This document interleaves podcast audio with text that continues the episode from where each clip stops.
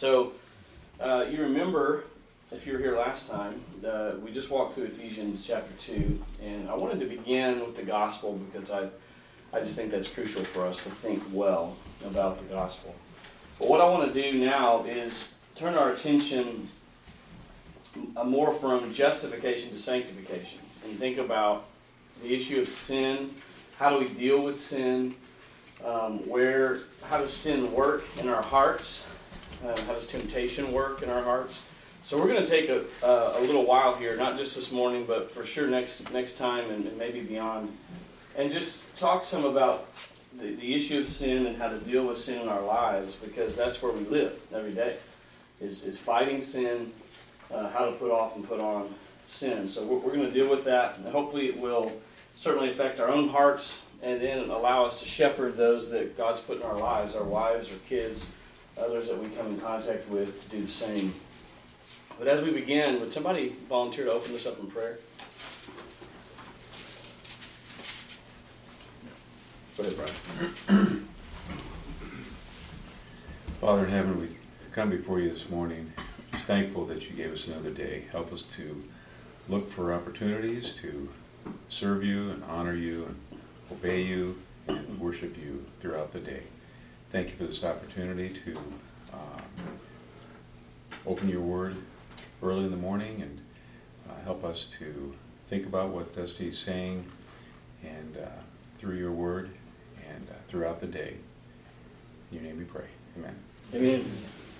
So turn to James chapter 1. James chapter 1. This is one of my favorite texts, and I think it's a crucial text. It's a crucial text for us to, uh, to understand as, as Christians, particularly with how does sin work? How does it work in our own hearts? How does temptation work? James lays out for us a nice, con- concise pattern for how temptation takes place in our lives. And we're going to begin in, in verse 12 and uh, run all the way down through verse 15. So let's read together verse 12. He says, Blessed is a man who perseveres under trial, for once he's been approved, he will receive the crown of life which the Lord has promised to those who love him. Let no one say when he is tempted, I am being tempted by God. For God cannot be tempted by evil, and he himself does not tempt anyone. But each one is tempted when he's carried away and enticed by his own lust. Then, when lust has conceived, it gives birth to sin, and when sin is accomplished, it brings forth death. Now, this is a, probably a passage you're familiar with. Um, as I said, it's one of my go to passages on the issue of sin and reminding us of where sin comes from. But he begins dealing with the issue of trials. As you know, James is a, a book that is famous for dealing with trials. James 1 2, consider it all joy, my brethren, when you encounter trials of various kinds. He gives us a biblical perspective of trials. And in verse 12, he, he talks about the man who perseveres when under a trial. And says that that's a person who, once he's approved, will receive the crown of life, which the Lord has promised to those who love him. So there is a reward that comes from our faithfulness in walking through trials. But trials can often produce uh, temptation within us as well. When we encounter trials, we're often tempted towards sin, to think sinfully, to respond sinfully in the midst of that. So he almost builds this contrast. In verse 12, you have the blessed man who perseveres well under a trial and receives the crown of life. And then he walks into the issue of temptation. And trial and temptation are very similar here. But there is the difference in that God will bring trials into our lives to test us, to test our faith. We see that throughout the scripture. Think of Abraham and then the test that God put him through with his son.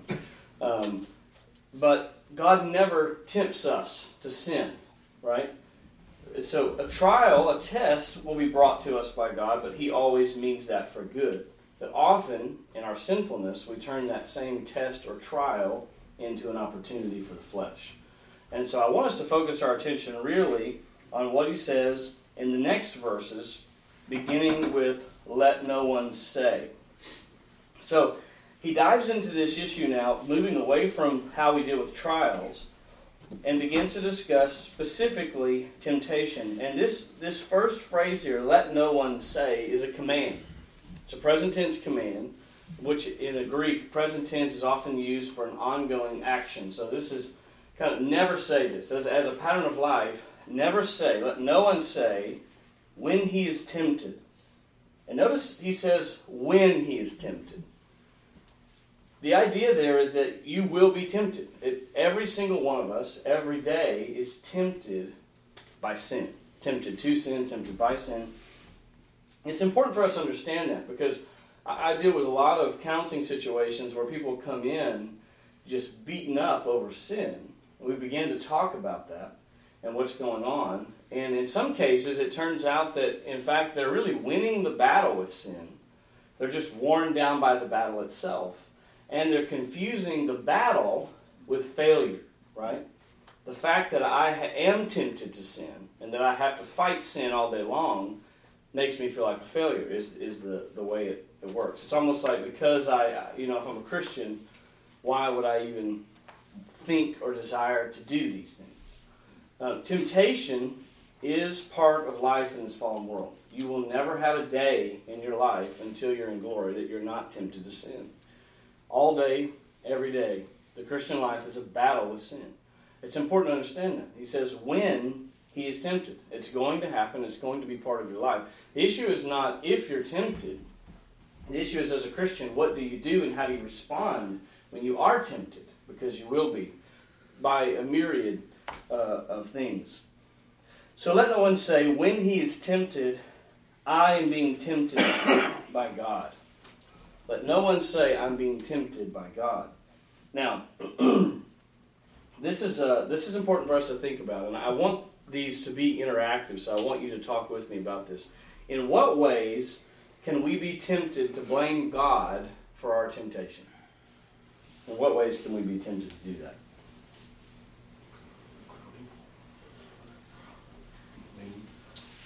What, what was it? Just complaining, just mm-hmm complaining about Berkeley, our circumstances are alive. You could try to blame him by saying, since he is sovereign and this is in my life, mm-hmm. he put it in my life. Right. I think that's one of the primary ways. You think about Adam and Eve in the garden. So when, when Adam is caught in his sin, uh, when they're both caught in their sin, God comes to confront them. And when he confronts Adam, what is Adam's response? Remember? This one this woman that you gave me ate, and you know she gave it to me. So of course I, I but he blame shifts. We often think he's blaming Eve, and he, he isn't. He is, but in a sense, he's blaming God. The woman that I mean, you, you gave her to me. You know, um, she did it, and so I did it. We can do the same thing. I think when we initially read that, let no one say, you know, I'm being tempted by God. We think, wow, I wouldn't say that. I don't think God's tempting me to sin. But we, we, we do say that when we complain about our circumstances. Mm-hmm. When we blame the situation God's put us in in our lives as the reason for our, our sinful attitude, our sinful actions.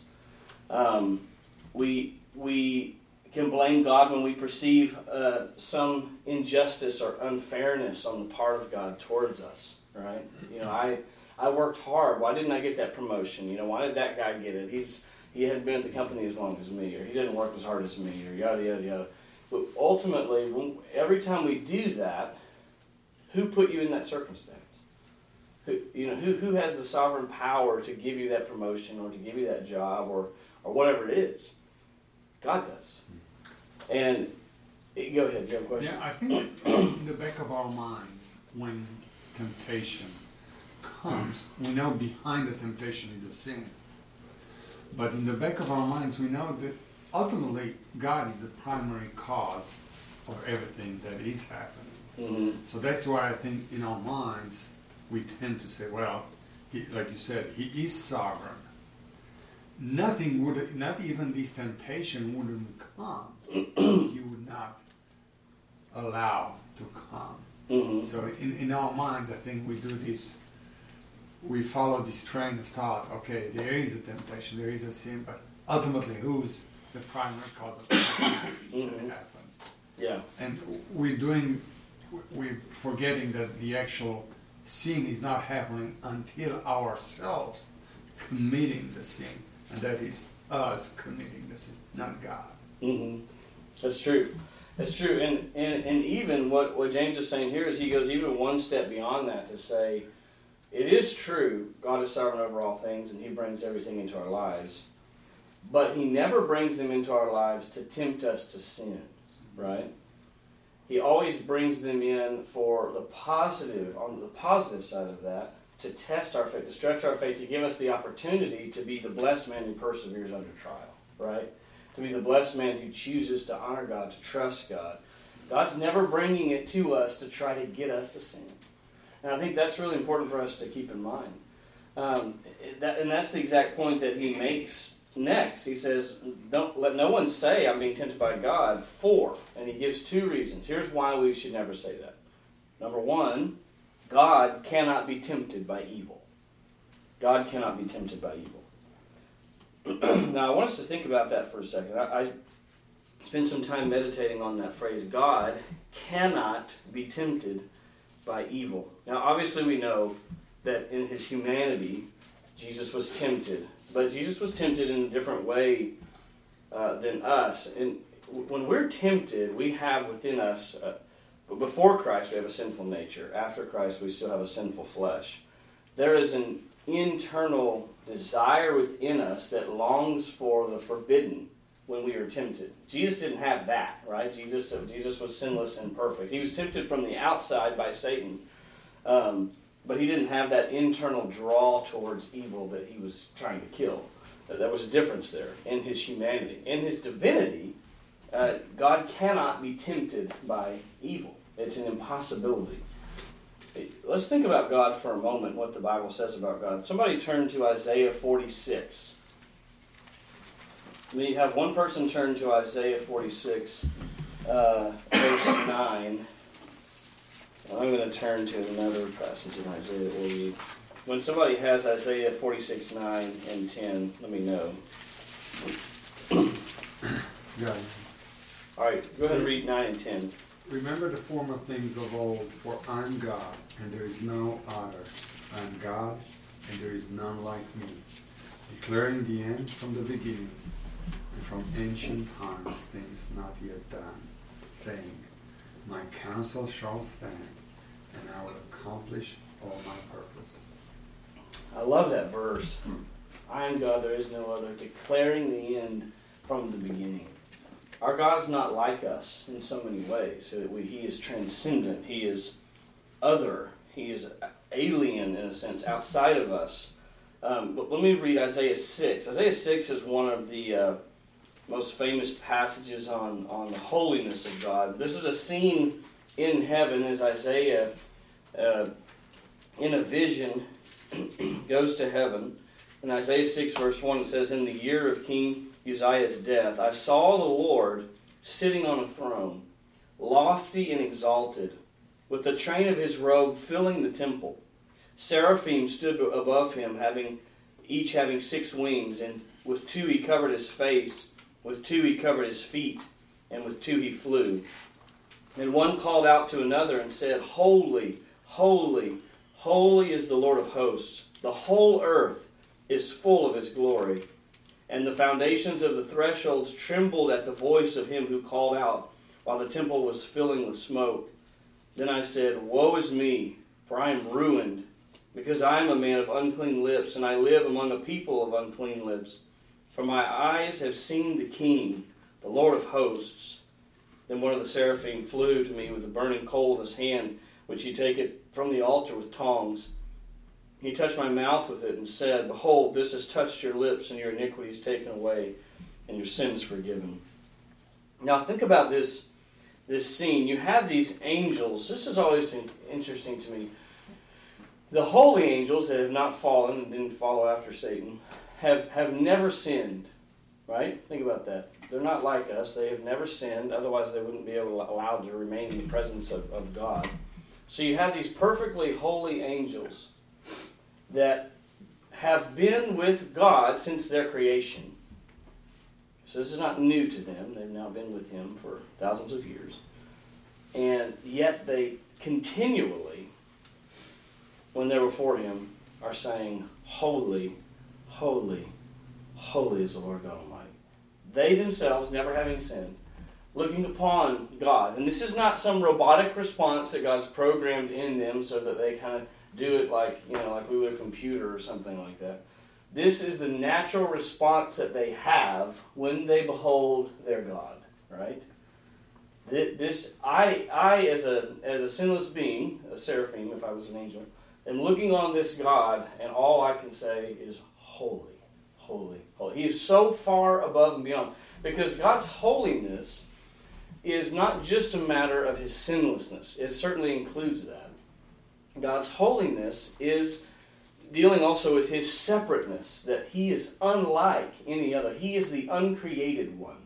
He is the only one that is all powerful, that is uh, omniscient, that omnipresent. He, he is the only one that's perfectly just and good. And you begin to think about all of these attributes of God. There is none like him. When he says, I am God and there is none like me, the, even the angels who have, have seen him since they were created continue to say, and, and still are saying, we see it in Revelation, and will say, and we will say with them, Holy, holy, holy is the Lord.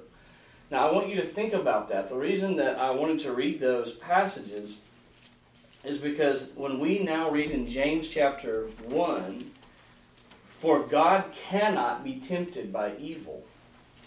I, I just I think it's important for us to to check ourselves if we are ever tempted to blame our sinful temptations upon God and His sovereignty, to remember who it is we're talking about. This is not a God that we trifle with. Right? This is the transcendent God of the universe. He cannot be tempted by evil. It's not just that he is the perfect one in refusing it.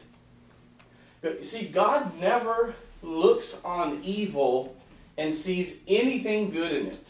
You know, when we talk to each other and maybe we talk about a failure that we're, we had or a sin that we're dealing with, there, there is, an, there is an, an amount of empathy there. Because why?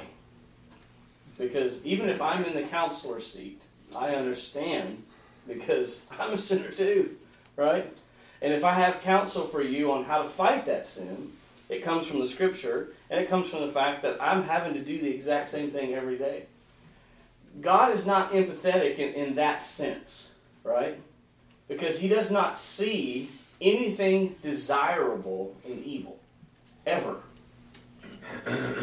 and I just think it's important for us to remember that. God cannot be tempted by, by evil. Leviticus 19 2 says, For you shall be holy, for I am holy.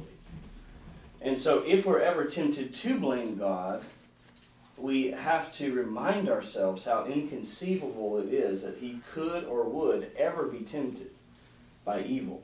And that has a conclusion drawn out of it. This is the second reason that we should never say that God is tempting us. First, God cannot be tempted by evil. Secondly, and he himself does not tempt anyone. That's just an, a conclusion drawn out of the fact that he can't be tempted and so God, God would never tempt anyone to sin. If, if He doesn't delight in evil, if He sees nothing good in evil, why would God ever see good or desire for you to love evil and to do what is evil? And so I know that we know that, but it reveals for me the depth of my own sin if I would ever be tempted to blame shift my sin on this God who hates sin to this degree and is to- so totally separate from it that he cannot do it and he never would do that. Yes, Jason. I was just going to say, you know, on Sunday you talked about one of the things you talked about was choosing the right communication medium. Mm-hmm. when we have, you know, for, for the communications, if we have, you know, non-routine communication, then choosing a routine medium like text or something isn't the right choice. And part of the reason for that is because when that medium is thin, it's so, so easy for the person receiving that to assume the worst.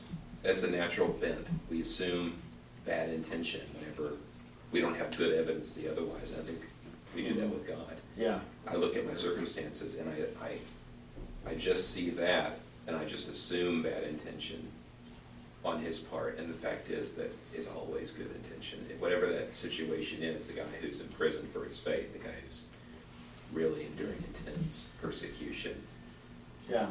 that's good intention from God. Mhm. And we're so small. And so just like, you know, focused on ourselves and focused on this life and that kind of thing that we don't get that perspective easily to see how good that is of God to bring Mhm. that. But it, it always is good of Him. It's Yeah. not, it's never bad intention. Yeah, I think bringing our minds back to that truth and bringing our minds back to passages like this in those moments when we are tempted to think, you know, why did God allow this? In, in the sense, it's not wrong to think, I wonder why God allowed this in the sense of trying to think of ways that maybe one to use this. It is wrong to say, why did God allow this in that sort of angry, discontented sense of how, how dare He, right? Which is what we can fall into really quickly. Hmm. And when we do that, we're essentially blaming God. We're blaming God not only for our circumstance, but for, you know, I, I wouldn't things would be good if God hadn't have done this, that, and the other. You know, blaming Him for our sin. And so, uh, the, the first point he makes here is God's never the source of temptation. Uh, when you're tempted, God is never the source of that temptation. But there's a second point here, and this is where I really want us to live for a little while. The secondly, not only is God not never the source of temptation, our flesh is always the source of temptation. Our flesh is always the source of temptation. This begins now in verse 14. But each one is tempted when he's carried away and enticed by his own lust. But each one. Notice the individual nature of this. Each one. There's no man or woman, child that is exempt um, from this. Each one of us is tempted. And then he, he describes this progression of sin. And to me, this is very, very helpful because we find ourselves in sin sometimes, often the same sin, and we start kicking ourselves. How did I do that again? I mean, I've stepped in the same pothole a thousand times, you know, why did I step in that pothole again? Well, this this explanation of James kind of lays out what's going on behind the scenes inside of us when we deal with temptation. So each one is tempted when, first of all, he is carried away and enticed. He's carried away and enticed. These terms, carried away and enticed, are hunting and fishing terms. Um, it's, it's the idea of, of the, the bait in the water, you know, moving through the water in a way that entices a fish, or, or the way that, that bait in the trap entice, entices a bear uh, because he smells it and he wants to come in. He wants that. That's, that's the idea of these words. He's carried away and he's enticed. But what is it that is moving the bait or putting the bait in the trap? Notice he says, by his own lust. I, think perhaps uh, many Christians, while, while the, dealing with, with blaming God is something that we deal with, uh, we don't realize it as much because we would never, I would say never, but we would rarely blatantly blame God. Like, God, I, I truly think God did this. It's made me sin. I think many Christians struggle with blaming Satan um, or, or the world system or something else, right? And uh, we blame others. You know, I'm, I was doing good until that person came over or, or that situation happened. Or I, I'm really, I'm really an even keel guy, except when I'm with this person, right? And so, what are we saying? It's them, and if we could just remove them from my life, um, then I'd be just fine. But what does he say? Carried away and enticed by his own lust. Sin is a personal issue. And notice he says his own lust. That's very intentional. Each of us have certain desires that are more tempting to us than others. Uh, you know, sometimes we can look at why a person would do something and it's not something that we're really tempted towards, so we just don't understand. We're like, why would you throw your life away to rob a bank? Why don't you throw your life away to do this, that, or the other? but when it comes to our thing, we're suddenly become more understanding. There is something, and I'm not going to have you raise your hands and tell me what it is, but there there is for each of us at least one, if not multiple, things that are routinely more tempting for you than others. Typically, if you're having, if you're having trouble, if you're having trouble figuring it out, it's, it's the one that you find yourself repenting of the most. You're constantly either wanting to fall into that sin or actually falling into that sin. That is that our own lust. And the word lust is really just the word for strong desire. So it's not just a sexual sin. Um, it's a strong desire for, for, really, it can even be used in a positive sense, a strong desire for anything. But most often, as in this context, it's used for a strong desire towards the forbidden, something that would be an act of rebellion against God. So you fill in the blank for your, your personal set of temptations. What is your own lust? But notice, what's enticing you, what's dangling the bait, is not something external in this case it's something internal. And I think that's very, very helpful. Because we, we often think that sin and temptation is what happens out here. And so the key to winning the battle then, if temptation is what happens out here, how do we win the battle? If that's true, that temptation is just external, how could we win that battle? Get out of there. Yeah, get out of there. Just don't be there. It, isolation, right? Go live in the mountains of North Carolina somewhere, or, or find some you know, go to Alaska or whatever, and you'll be just fine. Will you be just fine? No. No. Why not? It's in your mind. Because you're going, right? Because you're there. Wherever you go, there you are. That, that's the problem. You keep running from sin, and you're carrying it with you all the while because it's inside. But until we get that, we will be we will be hopeless in the battle with sin. If your battle plan is just to cut yourself off from all external uh, influences, you can do that. You can go live somewhere off the grid by yourself in a cabin somewhere, but you will find the same temptations plaguing you every day alone in the woods because they are from inside. So the battle to, against sin. Now, don't don't misunderstand me. I'm not saying don't misunderstand me. I'm not saying that we, we shouldn't take put up guards against external temptations. There are external temptations. It's just that's not the key to winning the battle. It's just merely cutting things off. I mean, Joseph got up and ran out of the house when he was tempted with Potiphar's wife. He should have done that, and you should run, flee temptation. I'm not saying don't. What I'm saying is that in and of itself will not solve your issue because it's your own personal lust. Let's talk about this for a minute. When he talks about our own lust, there is often some confusion among Christians on what exactly is that? What is that part of me that still wants sin, even as a Christian? Sometimes we call it our old nature. Um, theologically, that's not precisely accurate. Um, when we think about um, our old nature, that was who we were before Christ.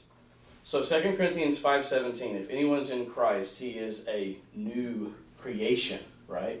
Old things have gone, new things have come.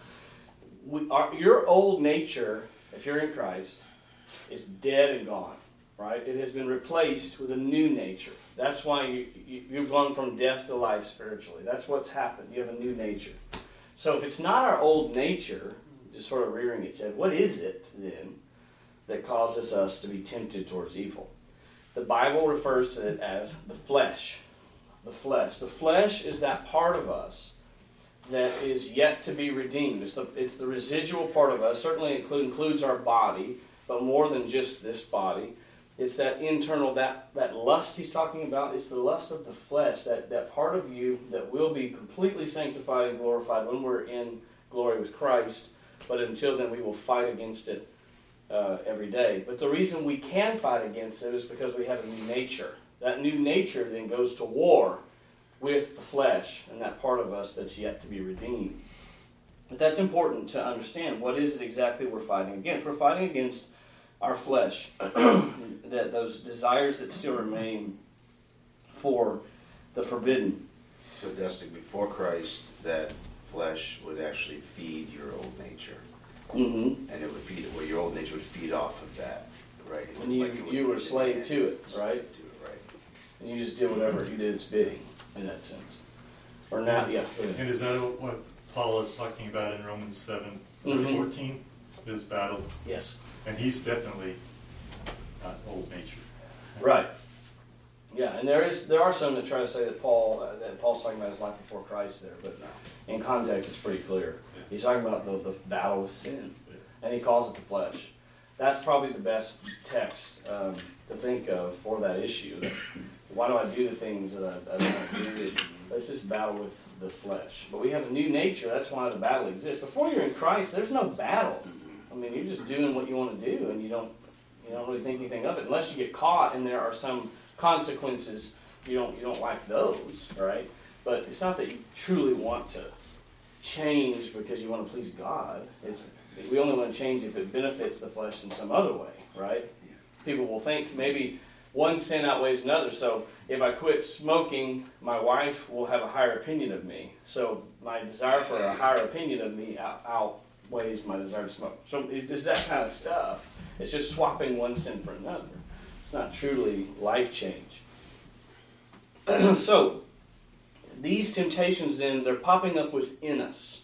And we are enticed we are carried away by our own lust. Well what happens after that? Then when lust has conceived it gives birth to sin. Now he really lists two things there. One the conception when lust is conceived. And he, he moves away now from the hunting and fishing terms to the terms that deal with, with birthing a child when lust is conceived, it then gives birth to sin. What does he mean when he says when lust is has conceived? Um, understand that sin always begins in the mind, right? Always begins in the mind.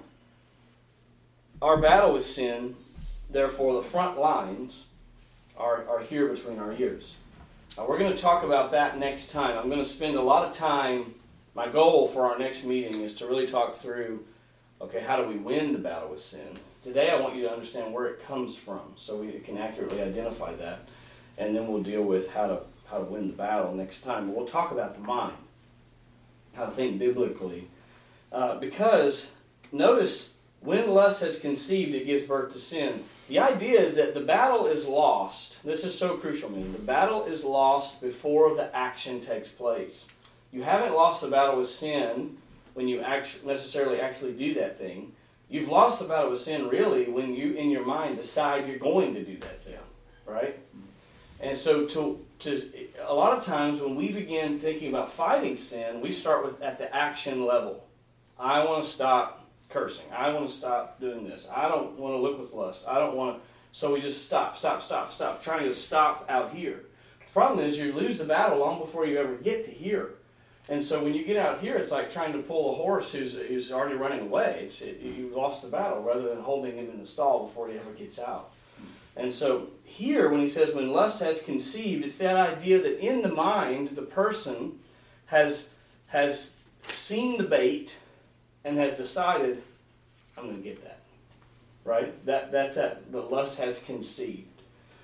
Then it gives birth to sin. Once the lust is conceived, like that fish hitting that lure, it, it goes after it and boom, then now he's on the hook. Okay? He, he, sees the, the enticement, he's carried away by it, he desires it. In his mind, he decides to go for it, and then he actually goes for it. Now, at that point, we see the result. And when sin is accomplished, it brings forth death. And we know this, don't we? How many times have we lived this text? There it is dangling. We decide, we take it, and we're, oh, well, oh there's the hook, right? It, it, it, it never, does sin ever truly satisfy? Can sin be, be enjoyable in the, in the moment? Yes. It, does it truly satisfy? Just like that fish thinks for a brief moment he's got a really good meal until all of a sudden he realizes, I've given up my life for it. Hmm. And and men, that is what we do over and over and over again. But you see, if we, the reason I wanted to talk about this is because if we have some misconceptions, the first one being that sin is all, that temptation is all external, so we just are constantly on the lookout to keep ourselves away from external temptation, we will lose because it's coming from inside, right? And if we only try to kill the the basically the, the end of that gives birth to sin, the action level, we will lose because we're constantly losing the battle here and simply trying to stop the outward outworking of that. It, it, it takes us understanding okay, my primary battle with sin is inside of me, and it manifests primarily first in my mind. Now we've laid, we, we've set the, the, the battle lines so we know where, where to fight, where to wage war to win. I remember um, a, a, friend of mine in seminary was a missionary for a while to a Muslim country, and him talking about these Muslim men trying to battle sexual temptation. And they would just walk around, literally hitting themselves in the, in the face um, to try because they could not control their thoughts, right? Um, which, by the way, in that culture, you know, the women basically cover everything with their eyes, right? And yet, has that stopped the battle with lust? No, it doesn't. Because it's not a matter of, it, it, while women need to dress modestly, they need to dress modestly because they honor the Lord. It's, it's not because that'll fix our lust problem, right? And I think sometimes we think that. We think, boy, well, if they just didn't dress like that, I mean, it would be a lot better. Um, well, actually, while it would be better in one sense, you still struggle with sexual lust in your mind because it's, it's here. It's not about her, right? Um, but anyway, the re- those men, it's making me so sad because they're powerless to win the battle with sin because they don't have Christ. And so they're just trying to stop, you know, just, just stop it um, with no power to truly kill sin at the root level because they don't know the Savior. But we can fall into that, can't we? Just walking around all the day, basically want to just beat ourselves in, in the head, um, because we're, we're always focused on, on this this part of it rather than not just stopping the sin, but what we'll talk about next time, putting on righteousness. How do we actually live in a way that pleases the Lord, not just avoid uh, sin? Um, now, I, I want you to understand this, and I think a great example is in Proverbs chapter 5. Turn with me to Proverbs chapter 5.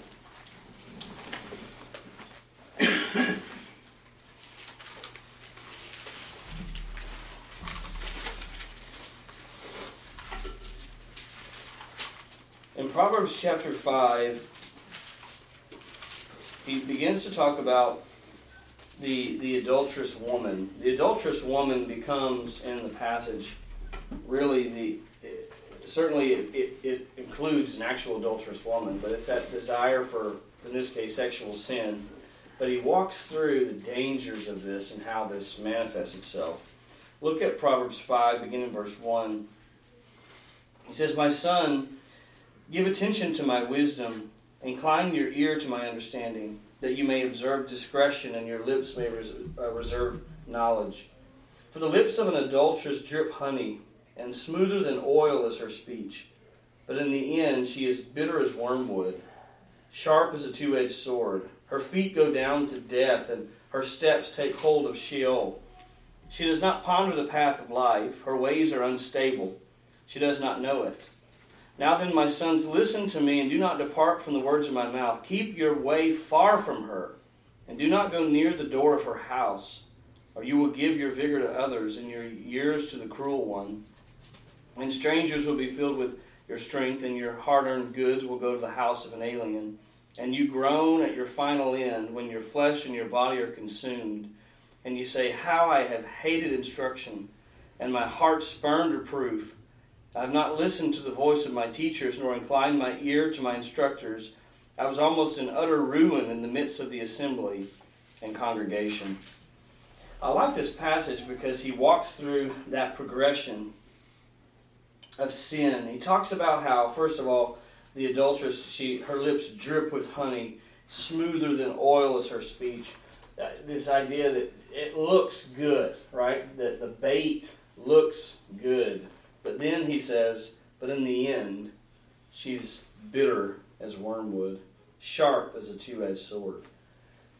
It looks good, but it's a deception. It is death. It will ruin you. And and I, I think you see uh, this. He says basically, don't even don't even toy with it. He says in verse eight, keep your way far from her. Do not go near the door of her house. Don't go by her house on the street. Stay away from her.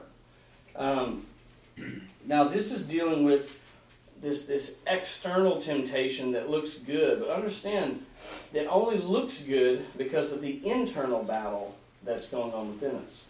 James is not denying in our passage that there are external temptations. Of course there are. But why does that have any effect on you?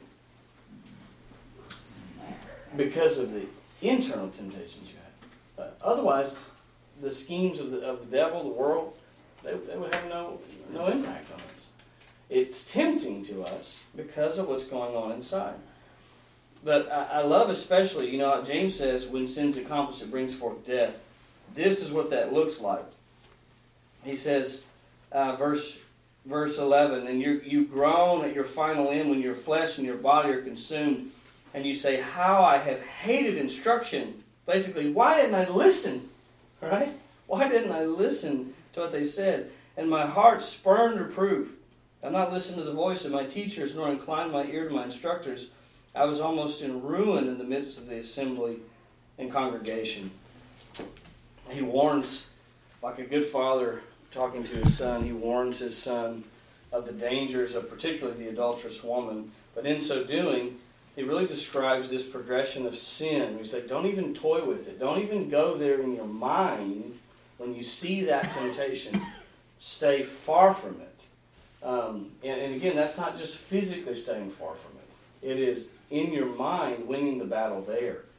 Uh, because if you lose the battle in your mind, you may stay away from her house for a while, but you'll find yourself conveniently getting one street closer and one street closer until you find your way there if we don't win here. Now, with those things in mind, I just want to ask us some questions to help us apply this. Um, first of all, just ask yourself this question. This one you don't need to answer out loud, but have you been blaming God or others for your sin? Just confront yourself in that way. Have I have I have I been blame shifting, whether it's God or the way of the world or whatever it is? Um, have I been blaming others? But secondly, this is one I do want you to talk with me about. How does this passage help us in the battle with sin? What are some things that you've taken away from this passage that will help us in our battle? That it will never stop. Mm-hmm. That, like, you know, the, the flesh is always hungry and it's never satisfied. Mm-hmm. So that you always, you always have to keep aware of that. That it's not just, phys- it's not just what you see, what your eyes see every day. It's not what you, your ears hear every day. It's, it's that internal Mm-hmm. that internal battle that you have to, like you said, put on righteousness. That you have to equip yourself, you know, daily. And then if you don't, your your your physical body will only be able to resist for so long Mm-hmm. before you do fall into what you don't want to fall into. Yeah. I think the comforting thing is we can get from the passage that God is God is not against us. Mm-hmm. Um, I mean, it, like you said earlier, it, it's tempting for us to blame God, but really, it, when any trial comes, God God wants us to persevere through that trial and gives us help in the form of Scripture, in the form of spiritual guidance and people around us, and, and wants us to push through actual trials and not fall into sin. Mm-hmm. I'm, I'm encouraged by it when you said we confuse the battle with failure. Mm-hmm. I think that's always at the end of it, is, um, trying to work through the whys and the justification. Mm-hmm. So that's always encouraging. See, You know, I, I think that, and, and that's uh, it's on the same line with what Jonathan was saying. I do think that's crucial, men, because I, I think we look at men that we see as spiritually mature in our eyes. Uh, we don't know their internal lives. We see a man and we just think, wow, but he surely he doesn't deal with the thoughts I deal with. You know, surely he doesn't deal with the desires I deal with. Yeah, he does. Whoever he is, he, he does. The difference is, perhaps, um, I'm not assuming that you're not doing this, but the difference would be that he's learned, hopefully, how to truly battle and win the battle against those things. But as long as you are thinking victory is getting to a place where my mind is not tempted anymore, where I don't desire those things. If you think that's victory, you'll live your life as a failure. That's not victory. Victory is all day, every day, the temptations come. But when they come, every time I'm winning the battle against it. But it is a battle. Sometimes it's such a battle that you get home at the end of the day and you've been battling sin so much. I mean, it's, you're exhausted from the battle. Praise God if you're winning the battle. Sleep well that you're winning the battle. But it is a battle. I think you feel, usually at the end of it, you know, you, I think ultimately, it's, you know, Satan is working to disqualify you Mm-hmm. in your mind so that you give up, or, I think that's the worst place to be in, disqualification mindset, and realizing what's true, and what we should have internally Mm-hmm. done, and we can seek God for His forgiveness. Matt and then Jason. Um, a couple of things. I mean, you, no matter how many times I read that in my life, it's just amazing to see of how much the Bible knows m- more about me than I know about myself. Right? Mhm. Like you read something and it's teaching you about who you are. Um, I'm a very visual person, so when you use visual illustrations, like the horse, keeping the horse in, Mm-hmm. you know, and that's where your that's where your battle is. That's where you're fighting to win. Um, but the moment that horse goes out, it's like stopping her, a galloping horse, right? And you're gonna lose that battle. So to me, that's a that's a visual thing. So it's very helpful because when I'm in a situation like that every day, right? Like I go back to a visual, like okay, keep, keep this in, fight it here, fight it here. The battle is not when um, I'm actually faced with it right before me, you know. And it causes you to pray, causes you to read, causes you to read His Word, right? And I think that's a big way to win the battle for me. So, Mhm. anyways, it's just the, the visuals help Yeah. for sure. Good.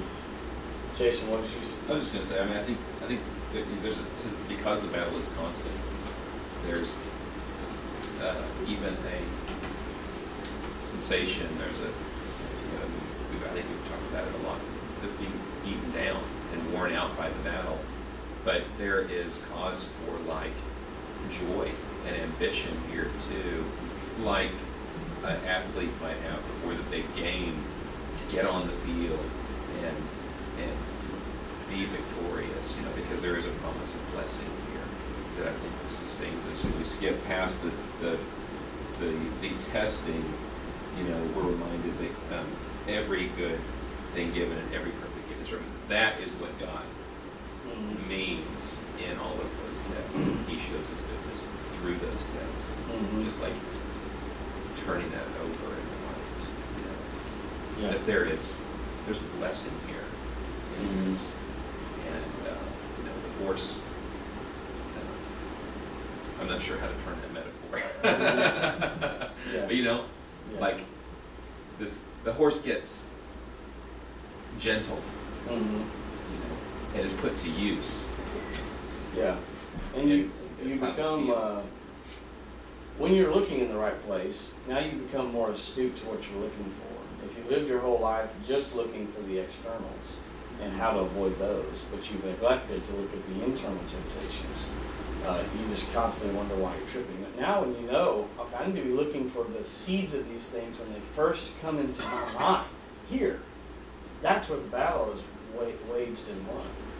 Um, now you have a, a game plan of, of again, the, the battle lines have been drawn. I feel a little bit bad because I don't want to steal all my thunder for the next time, but I, I'm leaving you without all of the answers answers, but there are. I, I basically want you to feel It's gonna be a hard week. really. I'm gonna blame you every time we say it. These two weeks. So just try to deal with it. And we'll, uh, Like a brag or something. Tommy crawling through you the know, door. but- Oh, but, uh, yeah. All your but- fault. I'll stay in the house. So let, let me throw out another question. How does this concept, uh, for I think many of the many of you men have children. How, how does this help us parent our children in their sin? Let's think about that. Let's just get to the heart, not, not just the action.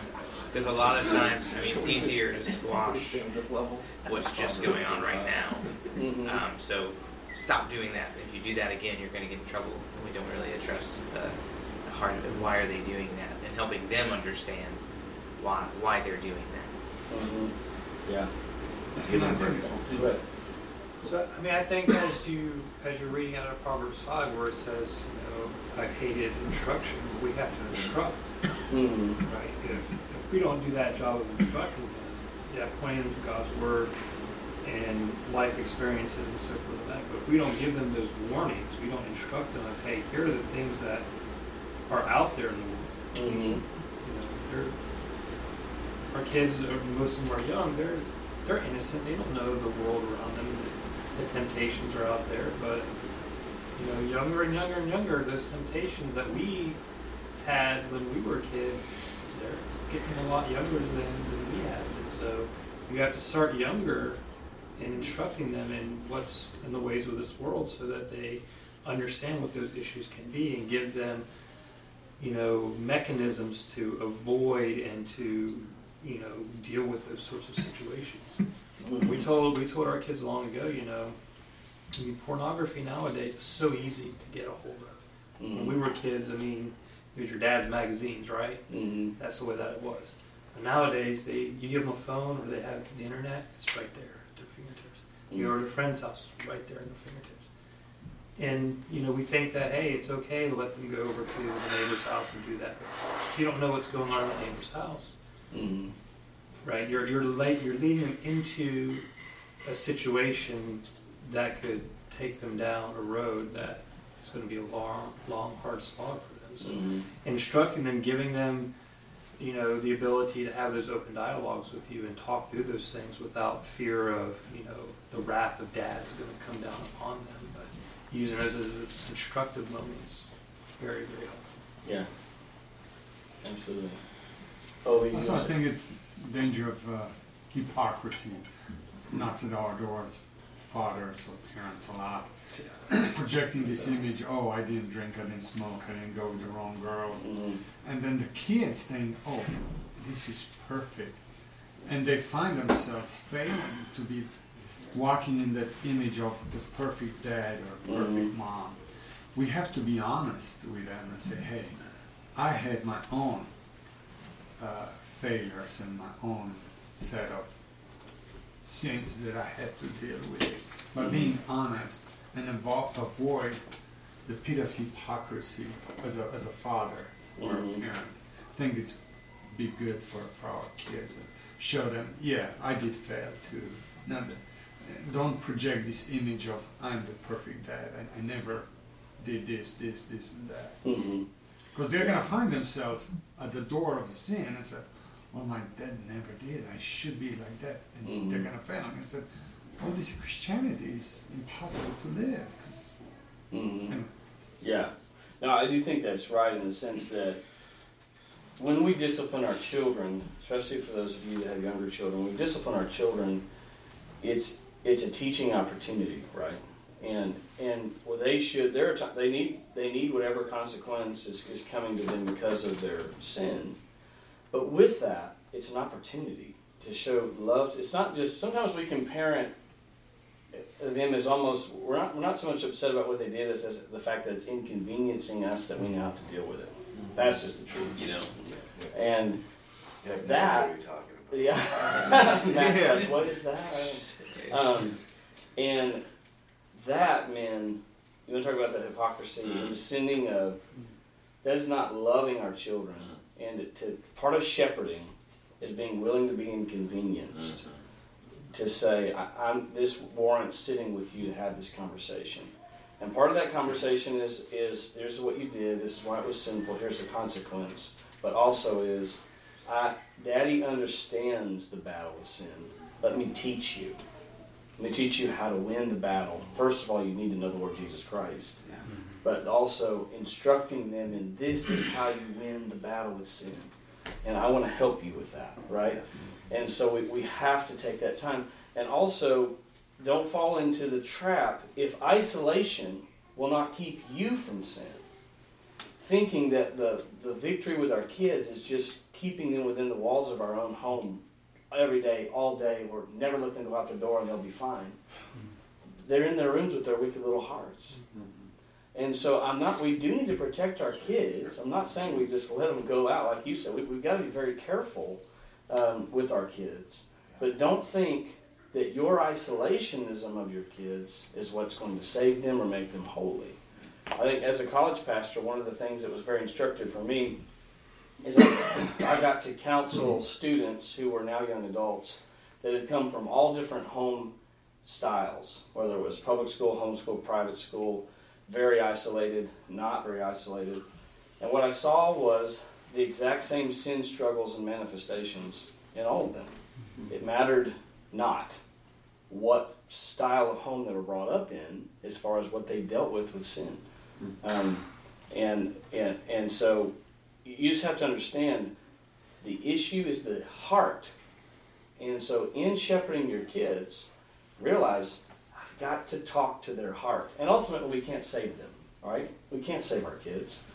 But we've got to be faithful to instruct them. We've got to be faithful to protect them and take reasonable measures to isolate them in a sense, but not thinking that that isolation in of itself is going to do the job because they have a wicked heart just like we do.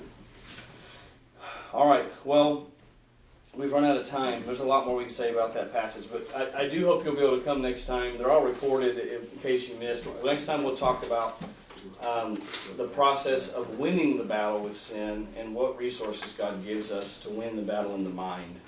So, why don't I pray for us and you guys will be dismissed. Lord Jesus, thank you for your word, uh, for the clear instruction that we see here in this passage in James. And, and thank you for helping us to understand now that the sins that we deal with are not just external things, it's a matter of our, our wicked heart. And while we're in Christ and we have a new nature, and we're so grateful that we can battle and win, we do deal with the flesh every day. God, help us not to make the mistake of seeing our battle as failure, but help us to truly evaluate are we winning the battle or are we losing the battle? And help us where we're losing the battle to fight with the truth, to, to guard our minds with truth, that we might win the battle with temptation each and every day. Because we know that when you bring circumstances into our lives, you only mean them for good. May we, may we judge you rightly, and may we seek to honor and obey you. We ask it in Christ's name. Amen.